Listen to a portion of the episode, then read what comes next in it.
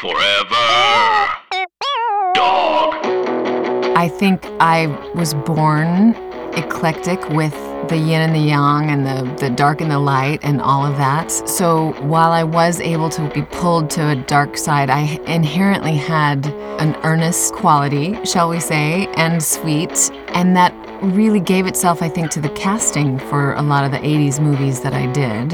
I believe I lead with a kind of kindness and sweetness, uh, but there's obviously multifaceted colors for all of us, as we all have. Welcome to Household Faces, the podcast where a character actor interviews other character actors. I'm your host, John Ross Bowie. You might know me from The Big Bang Theory or Speechless or one episode of Fresh Off the Boat where I played a corporate improv instructor named Lance. Our guest this week is Annabeth Gish. You know Annabeth from Mystic Pizza or The West Wing, X Files, more recently Midnight Mass. She's had a long 30 plus year career that kind of goes all over the place. We talk about that. We talk about quitting temporarily for about four years right at the beginning of her career so she could go get an English degree. We talk about the ups and downs of this business. And uh, I simply do not ask if she's related to Lillian Gish because that's a popular misconception, and I know she isn't. So, there. Please welcome Annabeth Gish.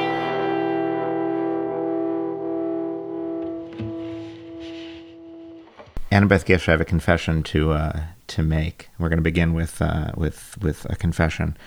I saw Mystic Pizza for the first time this past weekend. Wait, what? How old are you? I'm exactly your age. I'm exactly Okay. your age. We're the same age. Um, And I okay. won't get into the numbers, but you and I know what that is. Yep, and, yep, um, exactly. We, but I, I, um, I don't know, you know, and I- it's funny because I, I, I looked up, you know, what else was going on in 1988, and I was just, I would have been the- kind of dick who was like, you know, watching uh, Terry Gilliam movies and going over to a friend's house and, and renting Eraserhead and you know that kind of thing. And, I, um, I, I did those things too. Um, well, yeah, but you you had a very very good reason to see Mystic Pizza being you know in it. Um, but you mentioned that No, no, no, no, no. I watched Terry Gilliam movies. no, I know, I know, I know. I mean, that's that's fascinating that you had this sort of contrast between the sort of darker, introspective teenager who's you know really into the the quirky stuff and did this really wonderful, holds up, sweet romance. Did you feel sort of a push pull? Was there a moment when you were? I didn't expect to ask this question, but was there moments in that movie where you were like, "Oh, is this the kind of movie I want to be doing?" Or Um, never during that time. No, I I think I was born eclectic with uh, the the yin and the yang and the the dark and the light and all of that. Um, and I I so no. While I was able to you know watch quirky things and be pulled to a dark side, I inherently had uh, an earnest quality, shall we say, and sweet, and um, and that really gave itself, I think, to the casting for a lot of the '80s movies that I did, um, and still do. Right, like I still have. Um, uh, I think I lead with a sort of. uh, I don't know, just what do you I'm- lead I- with? I I I believe I lead with a kind of kindness and sweetness, uh, but there's obviously multifaceted colors for all of us, as we all have. we're, we're jumping all over the place. I'm going to dive into a question I wasn't going to get to until much later. Um, but uh, there is a tendency when you watch a bunch of Annabeth Gish work spanning 30 some odd years, you do notice a tendency towards mm, uh, caregiving roles. Um, uh, Whether it's the the girl who is the sort of de facto adult in her her her family in Mystic, Connecticut, through the FBI agent who's an empath, um, and all the way through to um, the more recent uh, stuff. You know, I mean, you're yes, she's a little sinister, but you are, after all, a, a nanny in Hill House. You're an OBGYN Yeah. on. Uh, on, Midnight on- Mass. on, on Midnight Mass. So, yeah, what is it about you that do you find these characters? Do these characters find you? Well, gosh, I mean, I would be so curious because you've done so many of these interviews with us actors and yourself being one. Uh, that's such an interesting question. I think um, inherently, yes. I mean, I am, I am a like, I am a Pisces. I am an empath myself. I grew up a lot of my years as a people pleaser. I'm not so much anymore because I'm 50. Sure. And um, Damn, I, I, I was doing so well. We we didn't have to bring up the number, and then you just Oh, went, you That's charging okay. right into it.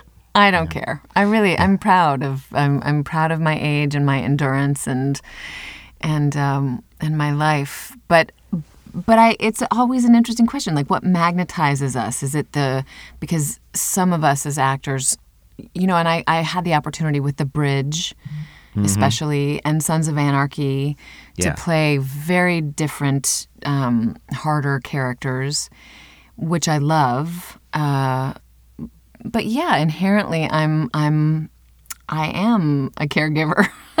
well there's a lot of i mean I, there's a lot of don't mistake me there's a lot of versatility and and range within these caregiving parts i mean there's massive massive jumps between between uh, agent reyes and and your character on mystic pizza but let's let's go back to mystic pizza for a second to what do you attribute that film's appeal it, it it's I have my thoughts, but like, why is it that people are, are still drawn to it? My wife, you know, is around our age, and she lit up at the at the. She had the same reaction when she found out I'd never seen it, and lit up at the fact that I was going to see it for the first time. And it's really well done. It's a very mm-hmm. sweet, well observed film with a lot of gorgeous little details you know her bringing out the uncooked pizza and um and just the the the tiny little moments um with the uh with with Yale dad um and you know there's there's a ton of of nice little details throughout but what do you think keeps people coming back to this film that did okay upon its initial release but was not like a runaway smash hit I mean, I I could say it's in the spices and the recipe. Okay. But I feel like you've said that before, though. I'm I sorry. I No, feel no, like no. You, yeah. I feel like you did that on a junket in 1988. I I swear to God, I have not. You Okay. Conchata Farrell, Conchata Farrell as Leona says that in the movie. I know, I know. She the, the secret sauce that is uh, never revealed. Yeah. Yes. You know, it's interesting because it's doing Mystic Pizza when I was I was 16 at the time. Yeah, uh, yes, which is a lifetime ago. Th- There was something very galvanizing, alchemical about the the casting of that movie in particular, which I do think I mean the the, the writing was amazing. Um, the story itself was amazing. Uh, but the cast, there was something really special about the cast. And The cast is pretty magical. The cast Yeah. is pretty ma- It's everyone really playing to to strengths that they would build on later in their career, but they're already pretty fully formed. And you're all, you know, you're all hovering. You're the youngest, but you're all hovering around 20, I guess. yes. And it's a, um, yeah, it's it's it's quite the ensemble. I mean, it almost like plotted all of our futures in in essence, you know. And and I have a, I, I don't want to say I have a love hate relationship with the movie because I don't I don't I certainly um, uh, have a, a a gratitude and a pride in it. There have been times in my life where I'm like, oh my goodness, I wish someone would not just associate me with Mystic Pizza because I have so much more of a vast repertoire of things. Sure. But at the same time, an iconic film, you know, and I think in particular, my role as Kat, because I was so vulnerable and so brokenhearted. I mean, we all three of us get our hearts broken. Um, but archetypally, we're we are all manifestations of this different kind of um, journey t- into womanhood, and and somehow I think that's the magic of the movie. I, I really think that it captures the spectrum, a spectrum at the time of of really authentic journeying into coming of age. That's really well put. And I, I also think Kat's appeal lies in her her out of placeness, um, perceived or or authentic. That she may or, she may or may not be the smartest person in her, her in her sphere, but she's kind of being pushed in that direction. You know, she's the one who's going to get out of town. She's the one who's going to go to Yale, and and I think everybody. I mean, who doesn't want to feel like the smart outsider at some point or another? You know, and I I kind of wish I had seen it when I was when it came out because I think it would have spoken to me uh, in in much the same way uh, its darker cousin Heathers did. You know, Yes, yeah. uh, uh, I think it's got a little of that, like you know, she's she's a smart outsider. She's the cerebral um, uh, one uh, in this town of people who are very set, you know, living inside this pizza place. Um, yeah, it's, it's a neat piece of work. in truth, in reality, that's exactly what I did. I, I grew up in Cedar Falls, Iowa. Yeah. I um, was cast as a young girl in uh, Desert Bloom as I was 13. And then after Mystic Pizza, I chose to go to college. I went to Duke and took four years off right at sort of this little momentum spike. if you It's right. will. It's right. It's right. It's right here. It's question number three. It's right here. I got it. Yeah. Yeah. I'm leading you. Yeah. Okay. So you took a break pretty early on in your acting career to go to college. there it is. But how Um, does life reflect art, or does art reflect life? Who knows? Indeed, I mean, you know, Mm-hmm. indeed. Um, which I think is is awesome, and I'm constantly, constantly begging the child actors I work with to take a break and go to college. And Mm-hmm. um, uh, uh, one in six listens to me. But um, but what I, I love is not just that you went to college, but you went to college and didn't major in theater. What'd you major in? I majored in English stu- English literature with a um certificate at the time. They didn't give minors at Duke, but a certificate in women's studies. Okay, specifically in women's studies. All right. Yeah. Did you did you do a uh, like a, a senior thesis project? Uh, did you did you have a a, a cumulative thing at the end of your four years? I did not have to. I did. I do remember my my senior year. I had to do an in person because I, this is such a great anecdotal story. I was studying in my senior year um, Milton with Reynolds Price, who is a preeminent Yeah, scholar. I've, heard Um, of Reynolds Price. Yeah, no longer with us, but was just this massive influence on me. Um, and I had taken spring break off to shoot a pilot for Wes Craven, for fortuitous and maybe foretelling of my horror uh, niche attraction. But I uh, shot a pilot with Wes, and during the time I was shooting, I lost. I had an accident and lost the tip of my pinky crazy. Not on the film, but yeah, Okay. like weird. Like I'm fine. okay. Anyway, point is, I had to then return to college and do my final on Milton Paradise Lost orally because I couldn't write with my right hand. So I had to speak for two hours with Reynolds Price about Paradise Lost, which is worse than any kind of um,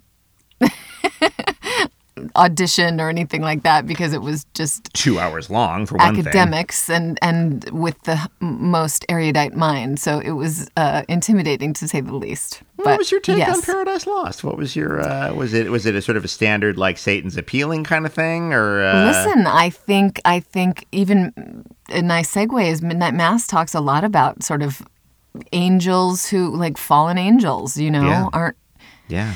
maybe we all are. I think I think Paradise Lost is actually a beautiful um, access into religion because it shows how complicated heaven and hell can be, and where do we want to live?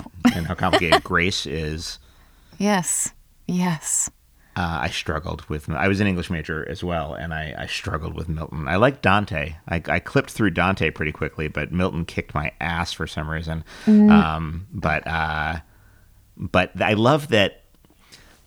So many of the people, you know, most of the, my guests were were theater majors, but the mm-hmm. 2nd most popular major is literature. Mm-hmm. And how do you think that's affected Do you find did you find your approach to acting changed when you got out and you had your your degree in English? Do you feel like four years of, of reading the great works shifted your perspective in terms of acting Oh. at all? Undoubtedly. Yes, yes, yes. I I think having having I mean because English majors, English literature is about story and character. And and I think if we're drawn to that, then that's the key any way in to portraying something or creation, creative, any artistic endeavor is really about that. Um, so undoubtedly, I'm I'm so grateful to my parents, both of whom also are educators. Yeah, they're academics, So- both of them, right? Yep, yep, yes, and and you know it was it was sort of a contentious thing. Like right at the time when Mystic, it literally Mystic Pizza was showing at the Bryan Center Student Center my freshman year of college. So it was this very strange paradoxical state of like, oh, you know, I'm I'm going to the dorm, but yet, oh, everybody's some people are going to see Mystic Pizza, and, but like, um, but I'm glad that my parents advocated for that, and it was contentious because at the time Mystic Pizza was this little gem of a hit. Um, As was Desert Bloom. Desert Bloom was like a critically acclaimed, small, Yeah. sweet indie that people really loved. When I was 13, that was my first film. Good God. Yeah, plucked from the cornfields of Iowa. totally.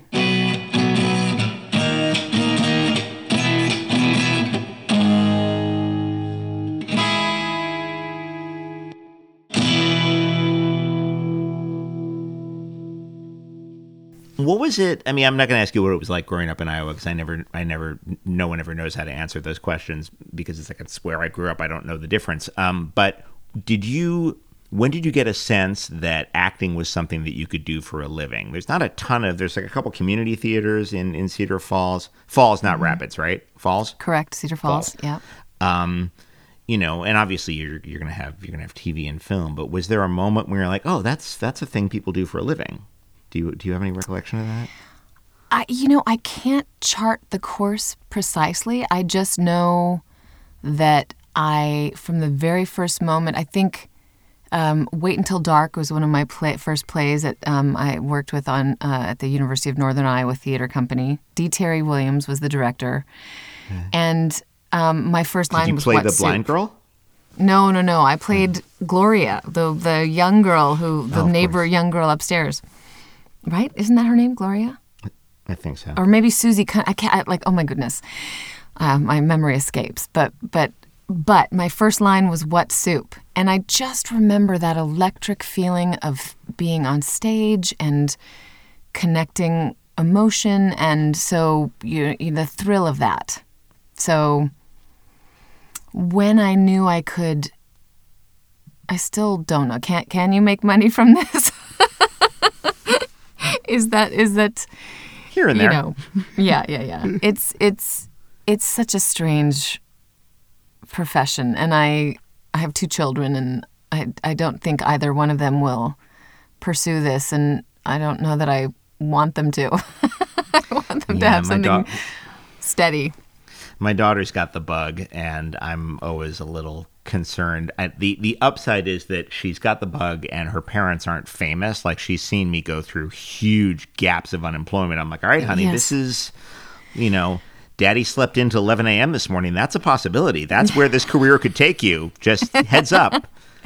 but that's kind of the blessing too like not, Uh, we're not the- in I mean- cubicles and Yeah, believe me, I did my time in in, in offices. I, I count my blessing every day, no question. And the, there are people who, who thrive in cubicles. It didn't quite work for for me, but I think my my daughter, whatever else you say, is getting a fairly honest appraisal of what this business can contain. Dad is Right. sometimes gone, or he's mm-hmm. just incredibly around, yes and Isn't he's eating his truth? feelings. Um, aren't we all? That's a perfect, perfect representation. Yes. Um, so so how did you find the had the business changed at all when you came back from your your four year sabbatical? Was the intention always like, oh, I'm going to go back to acting. I just want to get my degree. Um, how was it transitioning back into acting after after Duke? Uh, yes, it, it. I don't know that it had changed.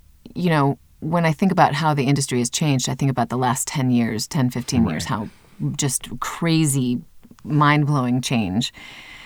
But no, at the, at the time, yes, I always, I went to college knowing this is what I wanted to do. I had the bug. I loved it. Um, and, and yet, a college degree doesn't necessarily guarantee a, a role in a movie or a te- television show. But I was I was fortunate enough. Uh, right after I came back, I uh, I worked on Wyatt Earp, so that was an, a lovely um, sort of entree back in after the time off. But you know, to be honest, at that point in time, this massive, like, cataclysmic explosion of Julia Roberts had happened, you know, after Mystic Pizza. And so that was a very different, um, you know, I, I, I just knew it was not, my, my journey was not going to be the same as hers. What, when you. All right, I'll go ahead and ask. Did that bother you at the time? Sure. Yeah. I mean, I think there. yes, of course. I think in in candid truth, actors, we you know, um, even though I'm not, I don't think a competitive person. I think there's always a sort of inherently fucked up, excuse my French, value judgment attached with success and fame In this particular business? In, in this yeah. business yes yes and and yes so when people reach crazy astronomical heights then you think oh no did what did what do they have that i don't so but but that takes a bit of maturity to to um, you know to navigate and hold the space for everybody in this in this industry and know that those kinds of explosions of fame are rare. They're really rare, and they're not all that they're cracked up to be. I think. Indeed. Indeed. Um, I, I think there's a great deal of cost that Mm. comes with that level of notoriety. for sure. Um, and what I'm I'm finding doing this particular podcast where we focus on on you know the support players um, is there's just a general sort of peacefulness about people who are occasionally recognized but are by no means mobbed and Right. can absolutely go to Ralph's and just grab a couple of things Yes. without it being you know an event. Yeah. um, but work steadily and qualify for insurance. And uh, you know it's it's it's it's not a it's not a, a bad life at all. What would it, it what was it like to to come back? Because yes you'd done films but you'd done you know small four or six million dollar movies to come back and then suddenly be on set of Wyatt Earp. And unless I'm mistaken this is after Costner's won his Oscar yes, for Dances with Wolves. Yeah. Right. Yep. Okay. So Yep. it's it's you know he's got the wind at his back. This was probably an enormous production. It's uh it's a it's a big big period piece. He'd done period Mm-hmm. pieces before, but this is a big period piece. This is a f- massive western. Was that just a, an incredibly abrupt shift compared to your earlier filmmaking experiences? That's a good question. It it was a there was a definite palpable difference between I mean it was a mass I think it was Warner Brothers. It was so packed with these gorgeous talented actors right? Between um, Dennis Quaid and Bill Pullman and Catherine O'Hara was in it and Mare Winningham and it was just this lovely um, thing. And and and yeah, it, yeah Gene Hackman right like I mean that's I Gene Hackman's in there. Freaking. Gene Hackman That thing is so packed that we forgot Gene Hackman. That's Uh, how which packed that movie is. crazy to forget wow. you f- you f- you know you feel the kind of um, electricity of all of that, but then at the at, you know all of it sounds like one thing, um, and then you get to set and it's always the same, just like the camera. You know, there's a hair in the gate, and you got to go again, and Hurry up and wait. And, this sort you of mundane process of um, you know, the, the the high life is only when you have like the the premieres and all that stuff. But but no, I felt it felt special to be on that show. Yeah, movie. I don't doubt it. Yeah. Um, so it, it is it is remarkable how smoothly you transitioned back in to to a career. Um, and there's a there's a highlight of the '90s for me that that I want to for me in my in my Gish fandom, um, which is The Last Supper. Oh yeah, yes. which I, I'm surprised that movie doesn't get talked about more, given what it's about. And I will yield to you uh, to to summarize it for the listener.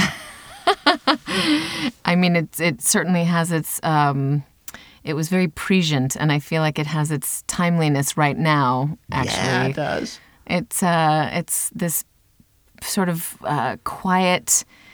Uh, it's a it's college students who invite people over, and if they you know get arouse these amazing political conversations, and then kill them and grow this tomato garden in the backyard. Um, directed by the late Stacy Title, who who passed away last year, um, sadly, yeah, from ALS, and uh, Jonathan Penner, her husband. But it was uh, uh, such a smartly written, kind of like um, almost West Wingy political smartness, um, but with It sarcasm. really got into like the nuts and bolts of of American political thought, and it's this group of leftist college students who find themselves killing off conservatives and and um, and are targeting one who's uh, clearly based on Rush Limbaugh, played by the great Ron Perlman, um, and um, who I worked with later then in Desperation, a Stephen King show, and then Sons of Anarchy. He was gone God, from Sons, but yeah. That's right. Yeah, you've Yeah. had a few few, few Perlman. I, I stopped him and told him I loved his work one time at at uh, at Mozza. He was very gracious about it. Um, the um, but was there a sense when you were doing that movie at the as talk radio was becoming you know the big way people got their political ideas across in those halcyon days before social media was there a sense of like oh man we got our finger on the pulse here this is we are touching we are we are on a live wire I would like to say yes, but you know, I mean, I wonder what the other actors would say. Cameron or um, Courtney Vance, ron eldard is in Ron there right? Eldard, yes, yes. Um, I, I mean, my God, I don't know. I think it was one of those movies that was before its time, yeah for sure. Yeah.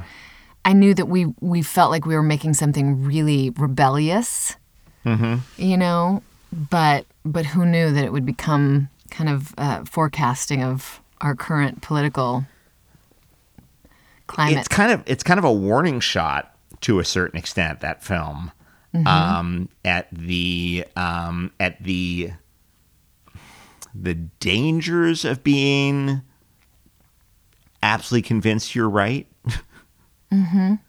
You know, I say this as a fairly typical LA leftist, but you know, it's it's an interesting, weirdly compassionate piece about the danger of like political groupthink. Indeed, which is politics and re- religion as well, right? And very Yeah. currently being played out right now. I mean, Yeah. it's a yes, yes, you're absolutely right. you brought up um, West Wing, um, which also obviously sort of picked apart um, American political thought in a few different ways, especially those those earlier seasons where where Sorkin was still running the show. Um, what was it about that character in that world that drew you? Oh my goodness. I mean, um, it was just pure, pure gratitude and terror simultaneously. you know, the idea of the honor of, of playing Elizabeth Bartlet, a Bartlet daughter, um, was was compelling. And I had auditioned for the show several times prior. Interesting. For yeah, which and- roles? Um, well, you know, I think I think Janel's role. I think I had auditioned for that. Yeah. yeah. And then there was uh, Kristin Chenoweth played a character named Annabeth. Oh, that's right. Right, which I did not aud- audition for, but I had I definitely had been in the room a couple of times. And then um, when this came up, Sorkin was no longer there. Um, but the show had such a, I mean, a pedigree and a legacy. Obviously, I don't even need to say that. When I got the, the role, I was just completely honored. And um, yeah, it was it was thrilling. Was there a? It, still was. It, it still was doing the Sorkin-esque, fast-paced dialogue, lawn take thing. Yes. Um, even after he left, I mean, he had he had established a style that none dare mess with. And I haven't talked to a ton of Sorkin alums, but I've talked to a ton of Amy Sherman Palladino alums, um, who also have to do mouthfuls of dialogue without Yeah. cutting. um, do you have do you have a trick? Do you have a? Uh, uh, is there a, a thing you go to for moments like that? Oh goodness! Well, my w- truly one of my favorite stories from West Wing is is the, my first day was a walk and talk with Allison Janney through the hallways of the White House, and I was, you know, it was a steady cam shot. There were, it was, you know, it needed to be all in one. It was voluminous political speak, and And she was an old hand at this point with it. and she, I mean, she's Allison Janney. She was a legend prior. She'd already won many Emmys, and and yet again, one of those actors who is just so warm and real and just never pretentious, w- w- welcoming. Um, but the best thing is that the sound, you know, where we wear our mics that are attached to either our bra or our chest or whatever, and I was so nervous that my heart rate was being captured by so the sound guy had to come over after I like we had rehearsed and he was like, "Are you okay?" Like I think I need to move the mic because I when hear the your sound heart. guy has to give you a Valium. Yeah. Do you need to do some um, breathing exercises and, and any anxiety? That's amazing. I've sweat my mic off, but I have never um uh, uh rabbit heartbeated it I've out? never rabbit heartbeated it off. No, that's that's something. That really is uh, Yeah. quite a feat. But yeah, I mean, that would be the thing is that I've done I don't know, honestly, three or four oneers in my entire career, and they're the most nerve wracking thing in the world. And you, Mm-hmm. and the the only thing worse than uh, screwing up a oneer is screwing up a oneer near the end. Um, so Yeah. everyone has to go Pressure's back that on. epic hallway. You know, it, it gets Oh, more nerve wracking the closer I you get to the end. Like I just have to finish this. Um, Yes. so I'm I'm surprised that doesn't happen all the time. Frankly, I'm I'm, I'm sure there's plenty of people whose whose hearts have have raced off their Oh. mic. I, I think it's so universal. And go to go back to your original question about the memorization process. You know, doing that monologue when I was 25 or 27 or however young I was versus just this recent um, monologue. Se- I had some several wonderful meaty monologues for Midnight Mass. Yeah. So doing that at an like at 50 when your brain is a little slower to memorize. Uh, goodness, I had to I had to study my ass off for Midnight Mass monologues for sure, just to get it in there. Do you do flashcards? I don't do flashcards. I um sometimes I I, We I get super kind of- technical on this podcast. I hope that's okay. uh, listen, I do a super technical. multifaceted. I have my trifecta thing that I do. Okay, hit it. Um, usually I, I, you know, obviously read it, the script, read my lines, blah blah blah. Then I write them down so that there's an association between my, uh, you know, I'm cerebral, like activating it through my handwriting, Muscle memory to a certain extent. muscle memory, yeah. And then thank God for the iPhone because I record the dialogue. So that's the second part. I write it, I record it, and I listen to it. So I can listen to my lines if I'm doing the dishes, if I'm going for a hike, or I just let it seep in. And then the third thing I do is that I record, well, in a monologue, there's no other, obviously, dialogue. But if there's other conversational stuff, I record other people's lines so then I can read it to myself. Right. Does that Talk make sense? yourself. That yeah, totally yeah. covers it. That totally covers yeah. it. Yeah. I don't know how you would not. Yeah.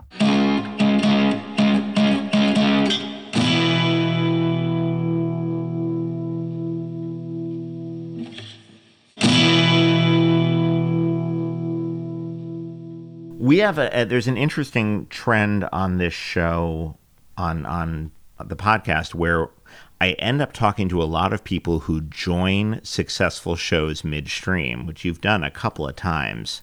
More Iconic than shows two. midstream. More than two. That's Yeah. seems to be my mo.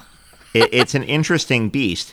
And I mean, obviously, you know, West Wing is loaded, no question. But what is it like to hop on to season? Am I right when I say season seven of the X Files? I joined eight and nine. Eight and nine, season Yeah. eight of the X Files. Yeah. That I mean, how, first off, what was the the vibe on set? Were you were you greeted? Were you treated as an interloper by your other cast members? How did it go? You know, I think um, it was it was it was lovely. I uh, Robert Patrick had joined 1st as as a as Agent Doggett uh, as a as a possible sort of let's carry this uh, mythology on. But David and Gillian at that time, after eight seasons of this ridiculously exhausting show, and they they were tired. Yeah, sure. No doubt. They they were tired and um, probably more exhausted uh, than tired.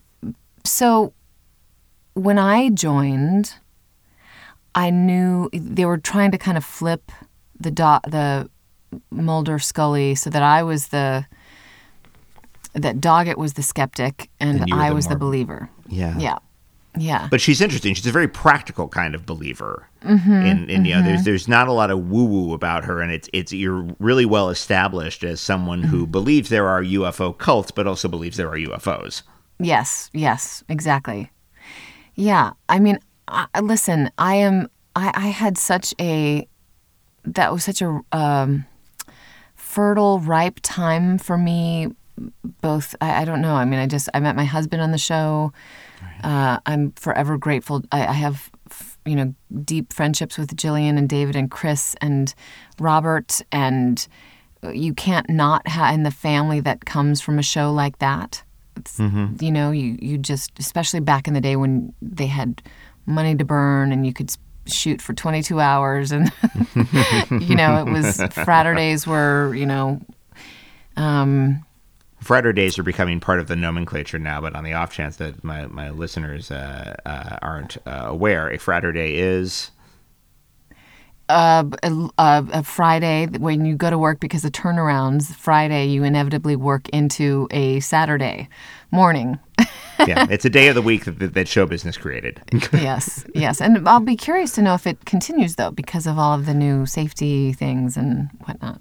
I'm I'm hoping they can work you like a dog on onto uh, late on Friday because um, they can't bring you in on Sunday and uh, they will you will get your 24 hour turnaround no matter what you'll you won't Yes. be back till Monday so many's the time I have left on a Saturday morning at dawn.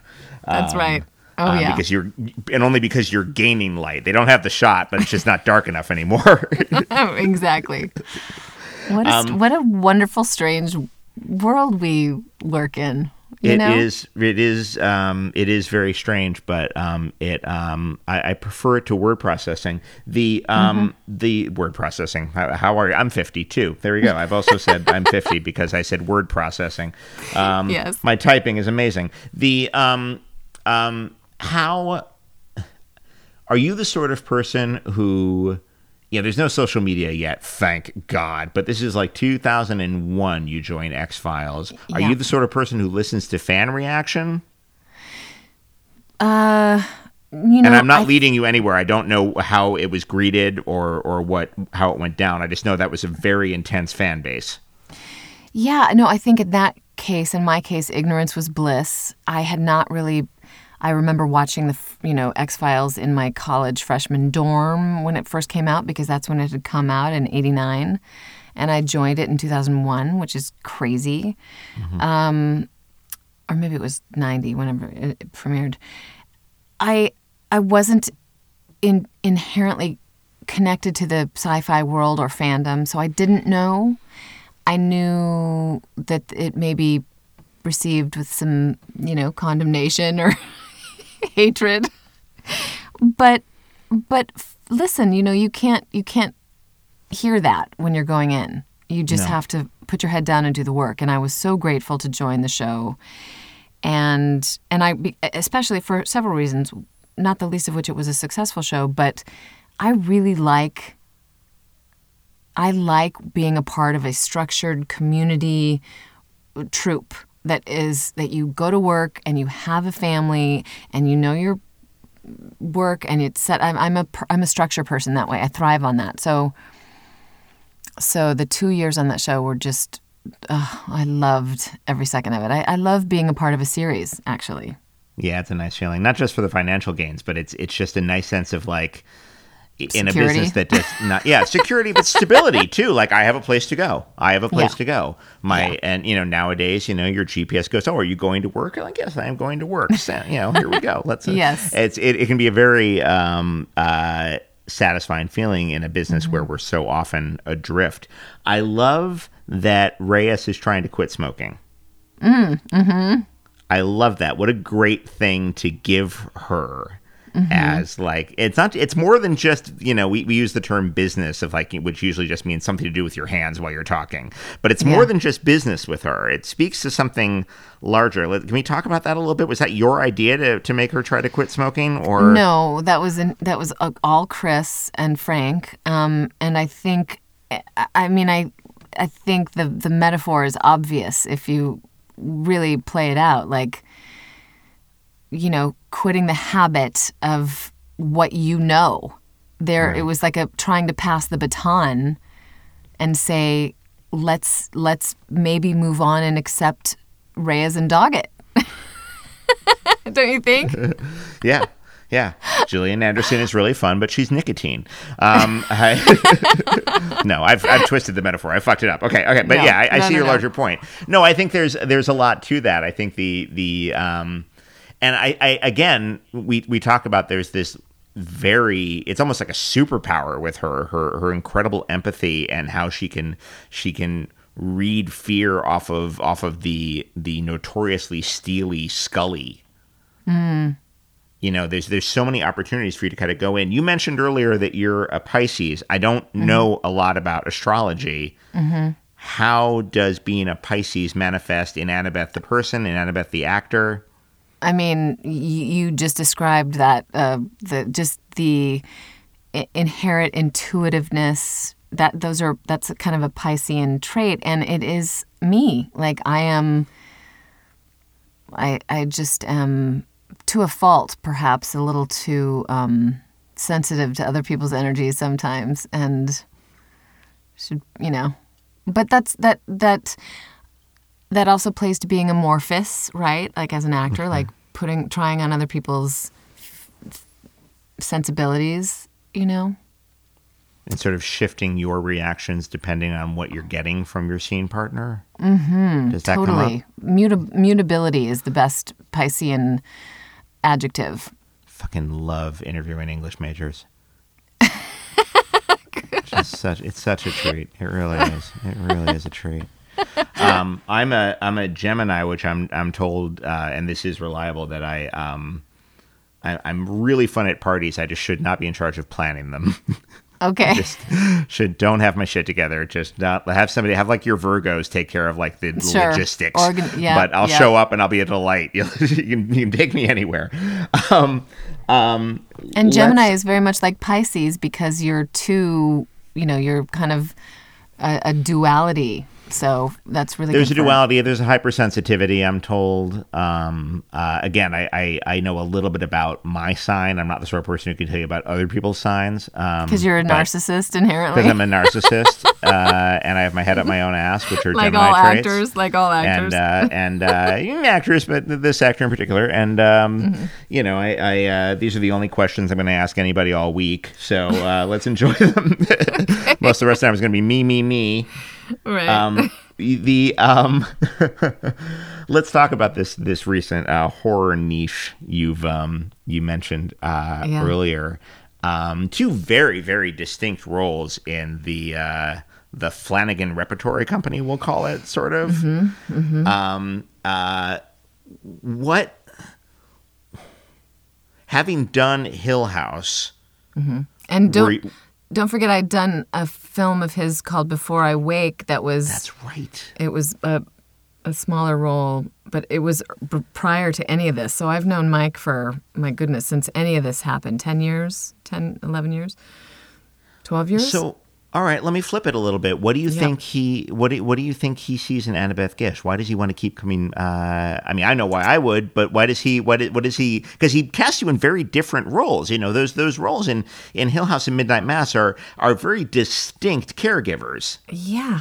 Yeah. One is kind of like this weird sort of, um, uh, you know, gothic. Uh, um, uh, she's like Tight one of the. ass. Uh, you know, but she's like the, the woman who runs the orphanage in Jane Eyre. You know, she's Yes, a real like you know she's Marmee. she's a, a very set type Marmee to a certain extent. Yeah, Mm-hmm. and then this um this really kind of chill science based OBGYN. Yes. yeah, who's taking care of her mom and taking care of anyone who's going to try to have a baby on this godforsaken rock.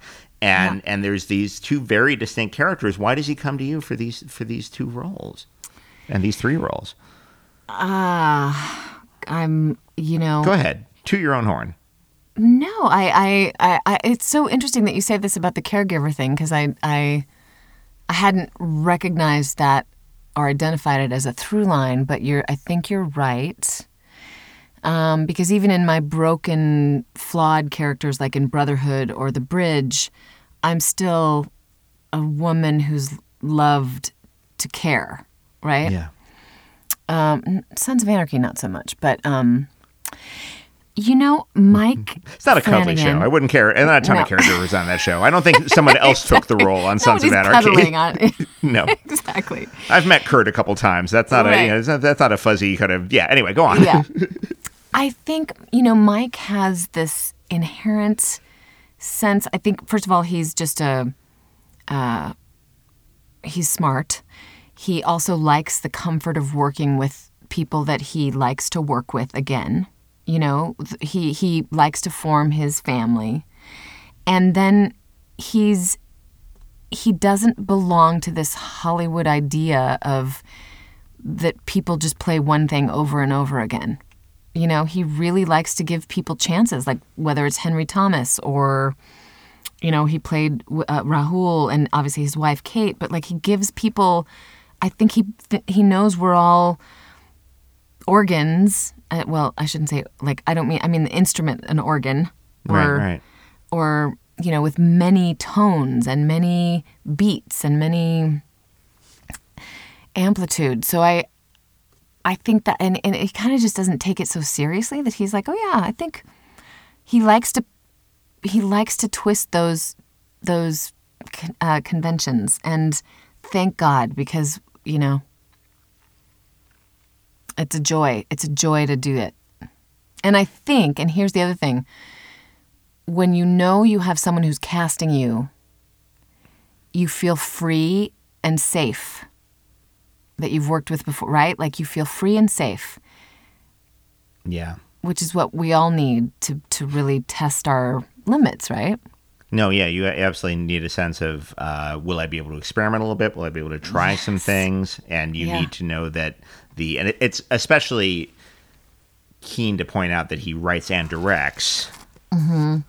So I mean, he is in charge of the the whole vibe there. So your your question about the script, you can go to the director and it's the same guy. Yeah. and and that's rarer than I think people outside the business realize. Um, Oh, yeah. I- especially in TV, where directors would be like, "Listen, I'm here for the day. I don't know." You talk to the, you can talk to Derek, but he's upstairs. You know, That's right. That's right. and it's it's always Derek. Um, but but the there is a um, there is an incredible sense on his shows now that you mention it of him not necessarily casting wildly against type, but pushing people's expectations about actors. You know, he's got, um, you know, sweet little Matt Saracen from Friday Night Lights, uh, you know, kills a woman before the opening credits. Yes. Fucking kills a woman. yes. Yes. and to say nothing of what he's got Elliot from ET doing. Uh, So- exactly. Yes. So it's it's this kind of delightful. And then when when I didn't recognize you when you showed up on Hill House, I was like, oh, who's this this terrifying woman? And I'm like, no, that's the no, that's the she's a Bartlet daughter. Why would she be so? Come on. um, uh, and she's like the most sensible, put together Bartlet daughter on a number of fronts. Um, uh, it, it's been really interesting watching him sort of push actors. You know, I know I know Hamish a little bit in that sense Oh, of good, uh, yeah. Hamish as a as benevolent authority figure. Um, Because normally Uh, you he's know- like comedy kook, right? he he was comedy kook who's getting kicked around by the world a little bit. Yeah. and and to to watch him play this very particular kind of Mm-hmm. of authority figure is just really exciting. So I take it those are fun to work on, despite the dark subject matter. Oh my God, it's just the it's truly a gift to work in in that arena for so many reasons. Because you know you, you come back to this circle of of actors like a like a theater troupe. It really is, and yeah, I'm I'm entirely grateful for my Mike Flanagan experiences.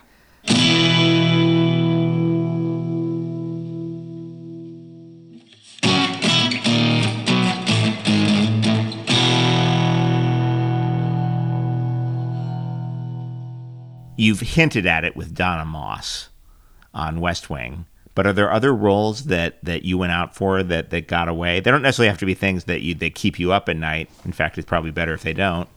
But are there are there roles that we'd be surprised? Like, no kidding, Annabeth Gish went out for blank. Well, I mean, there's a freaking famous. I guess there in Vanity Fair there was some list of like that I was on the casting list for Friends for one of the I think for uh, one of the roles. I don't know. I, I remember seeing it and it was like, oh, I didn't know I was up for p- a potential person on that. Oh goodness, the the listen the list. Did you read of- for it? Did no, you? No, no, no. I You've no recollection of this. Okay. No, I just remember seeing like it was like in some whenever they stopped, and uh, I'm sure we can find it if we Google it. But yes, I was on some sh- some casting list for for one of the roles, um, and yes, I mean I've been doing this for 35 years, so the list of things that I've auditioned for and didn't get, or the the, the roles that got away, are it's heartbreakingly vast. Well, it doesn't have to be heartbreaking, though. I mean, does it still? I, I mean, if, if it really pains you, obviously, we don't have to talk about it. But I always find it like, how about this? I'll start. oh, okay. I read, went in, put my all, left it all on the field for Turtle on Entourage. Mm, okay. This is not my role. okay. this is not my role. And that is Right. the reaction people always give me when I tell them that. They're like, mm-hmm. Really? Huh? And there has never been a question in my mind that Jerry Ferrara was not the guy to get that. Then this is his part. Look at him. This Right. is great. Right. This is, I am actually from Queens, but you know what? Godspeed. Take it away, Jerry Ferrara. Are there things where we'd be like, huh? Really? Oh, yes. Yes, yes. I mean, I, I, uh, when I say heartbreakingly vast, I don't, I'm not, I'm not, I, I, I'm, uh, I'm not broken because of them. I, and I do believe in that sort of silly aphorism of, you know, we we find what we need or we need what we get or the, you know, those Right, type of right. things. Um, I don't know. Maybe I, I just have like I've blocked them all out. That's fair. I don't. That's fair. I, I, I, yeah. I mean, I've tested for lots of things that I didn't get, but Yeah. um, but then you move on. Yeah. Um, the um, the other one I ask a lot of the time, and I feel like you're gonna have you'll have stuff to offer uh, on this one. Who are some of your favorite supporting actors? The people who aren't necessarily huge stars, but sort of fill out the sides. You work with you've worked with a bunch of people I can think mm. of off the top of my head, but so many. but but there's so many people mm. who are some actors that were were were not number one on the call sheet, but you were you just found yourself drawn to them anyway. Holy shit, there are so many. Oh my God, you know, and one who's being feted right now to her beautiful divine credit and timing is Jean Smart. Yeah. I worked with Jean years ago, and you just knew. I mean, and I don't know even what how to define journeyman actor, journeywoman actor. journey person actor. Um, but like you know, people who who endure and amass a lot of a resume, and then so she's one of them who I just you always knew there was something just exquisite about her. And so much range too. Um, so much like, Just completely can do something shatteringly depressing, and and then yes. can absolutely destroy a comedy. Just can like- just swoop in. Yes, just like this past year has has shown.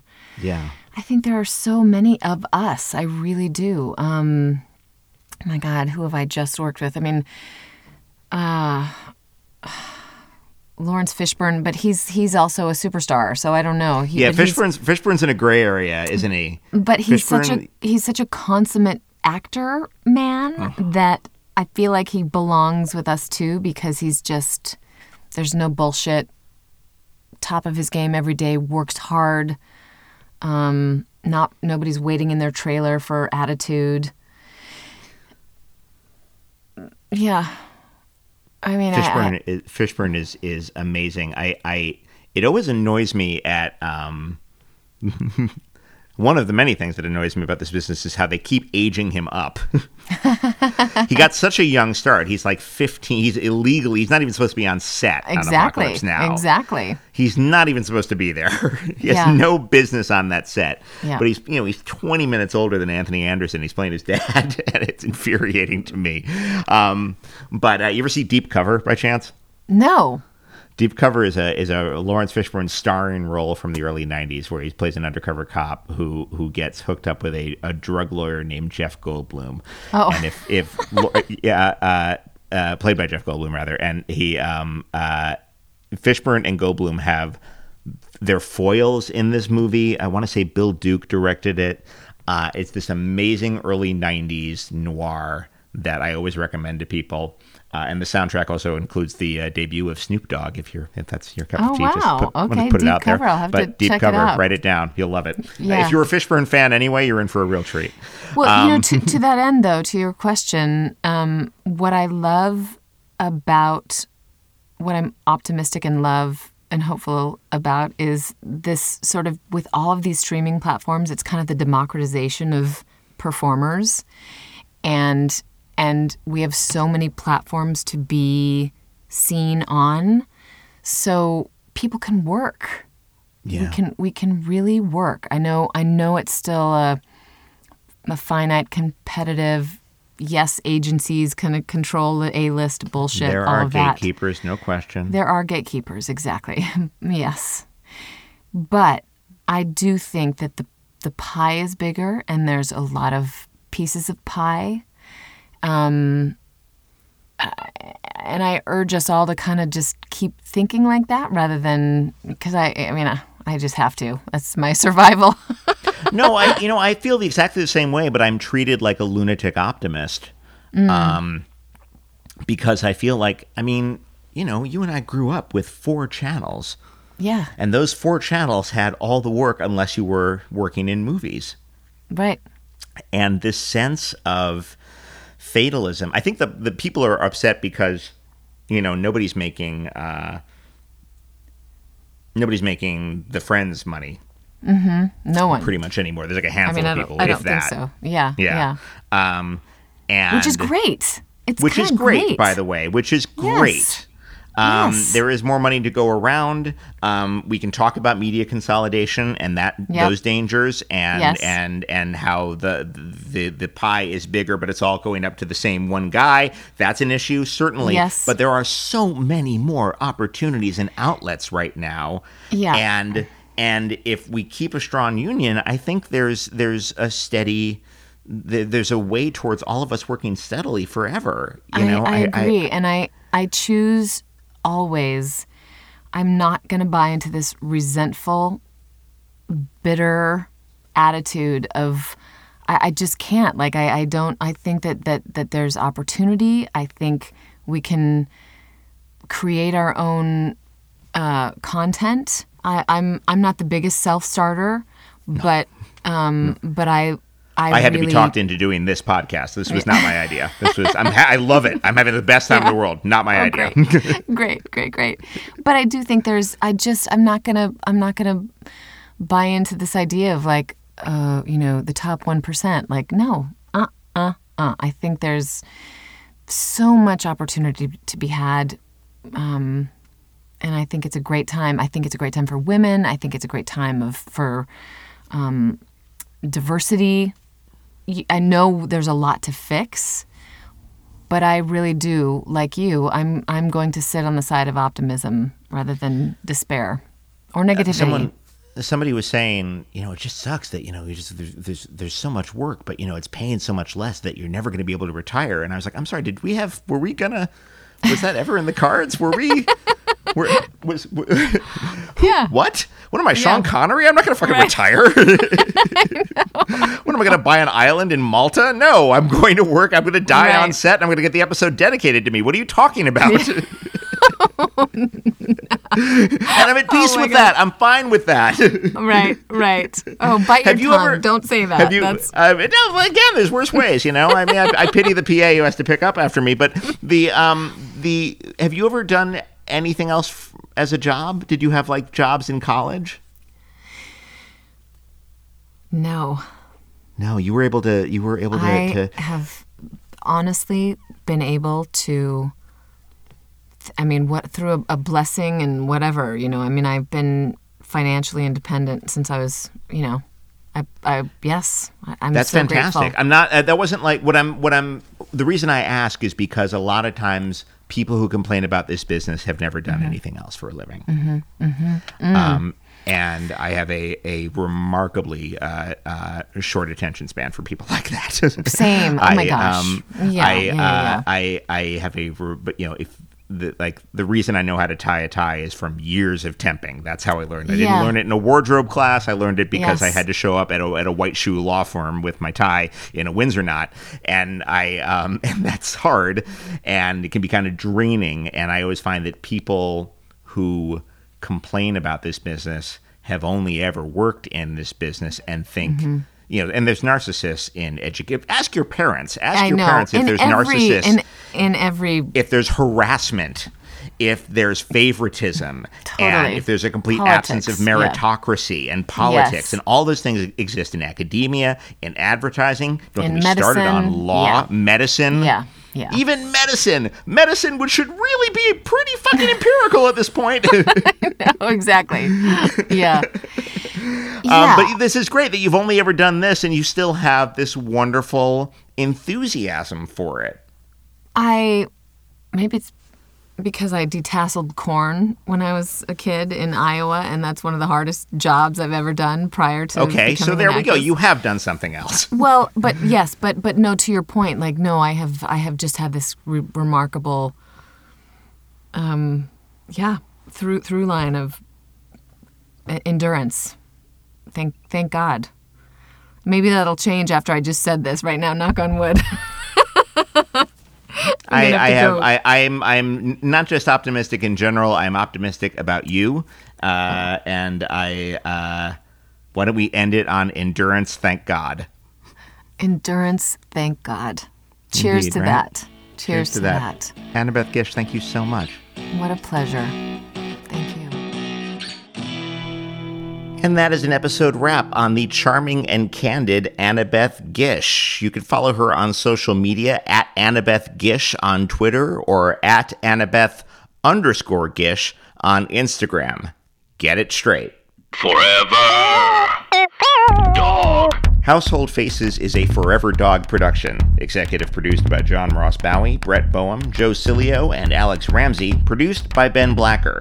For more original podcasts, please visit foreverdogpodcast.com and subscribe to our shows on Apple Podcasts, Spotify, or wherever you get your podcasts. Keep up with the latest Forever Dog news by following us on Twitter and Instagram at Forever Dog Team and liking our page on Facebook. Until next time, when's lunch?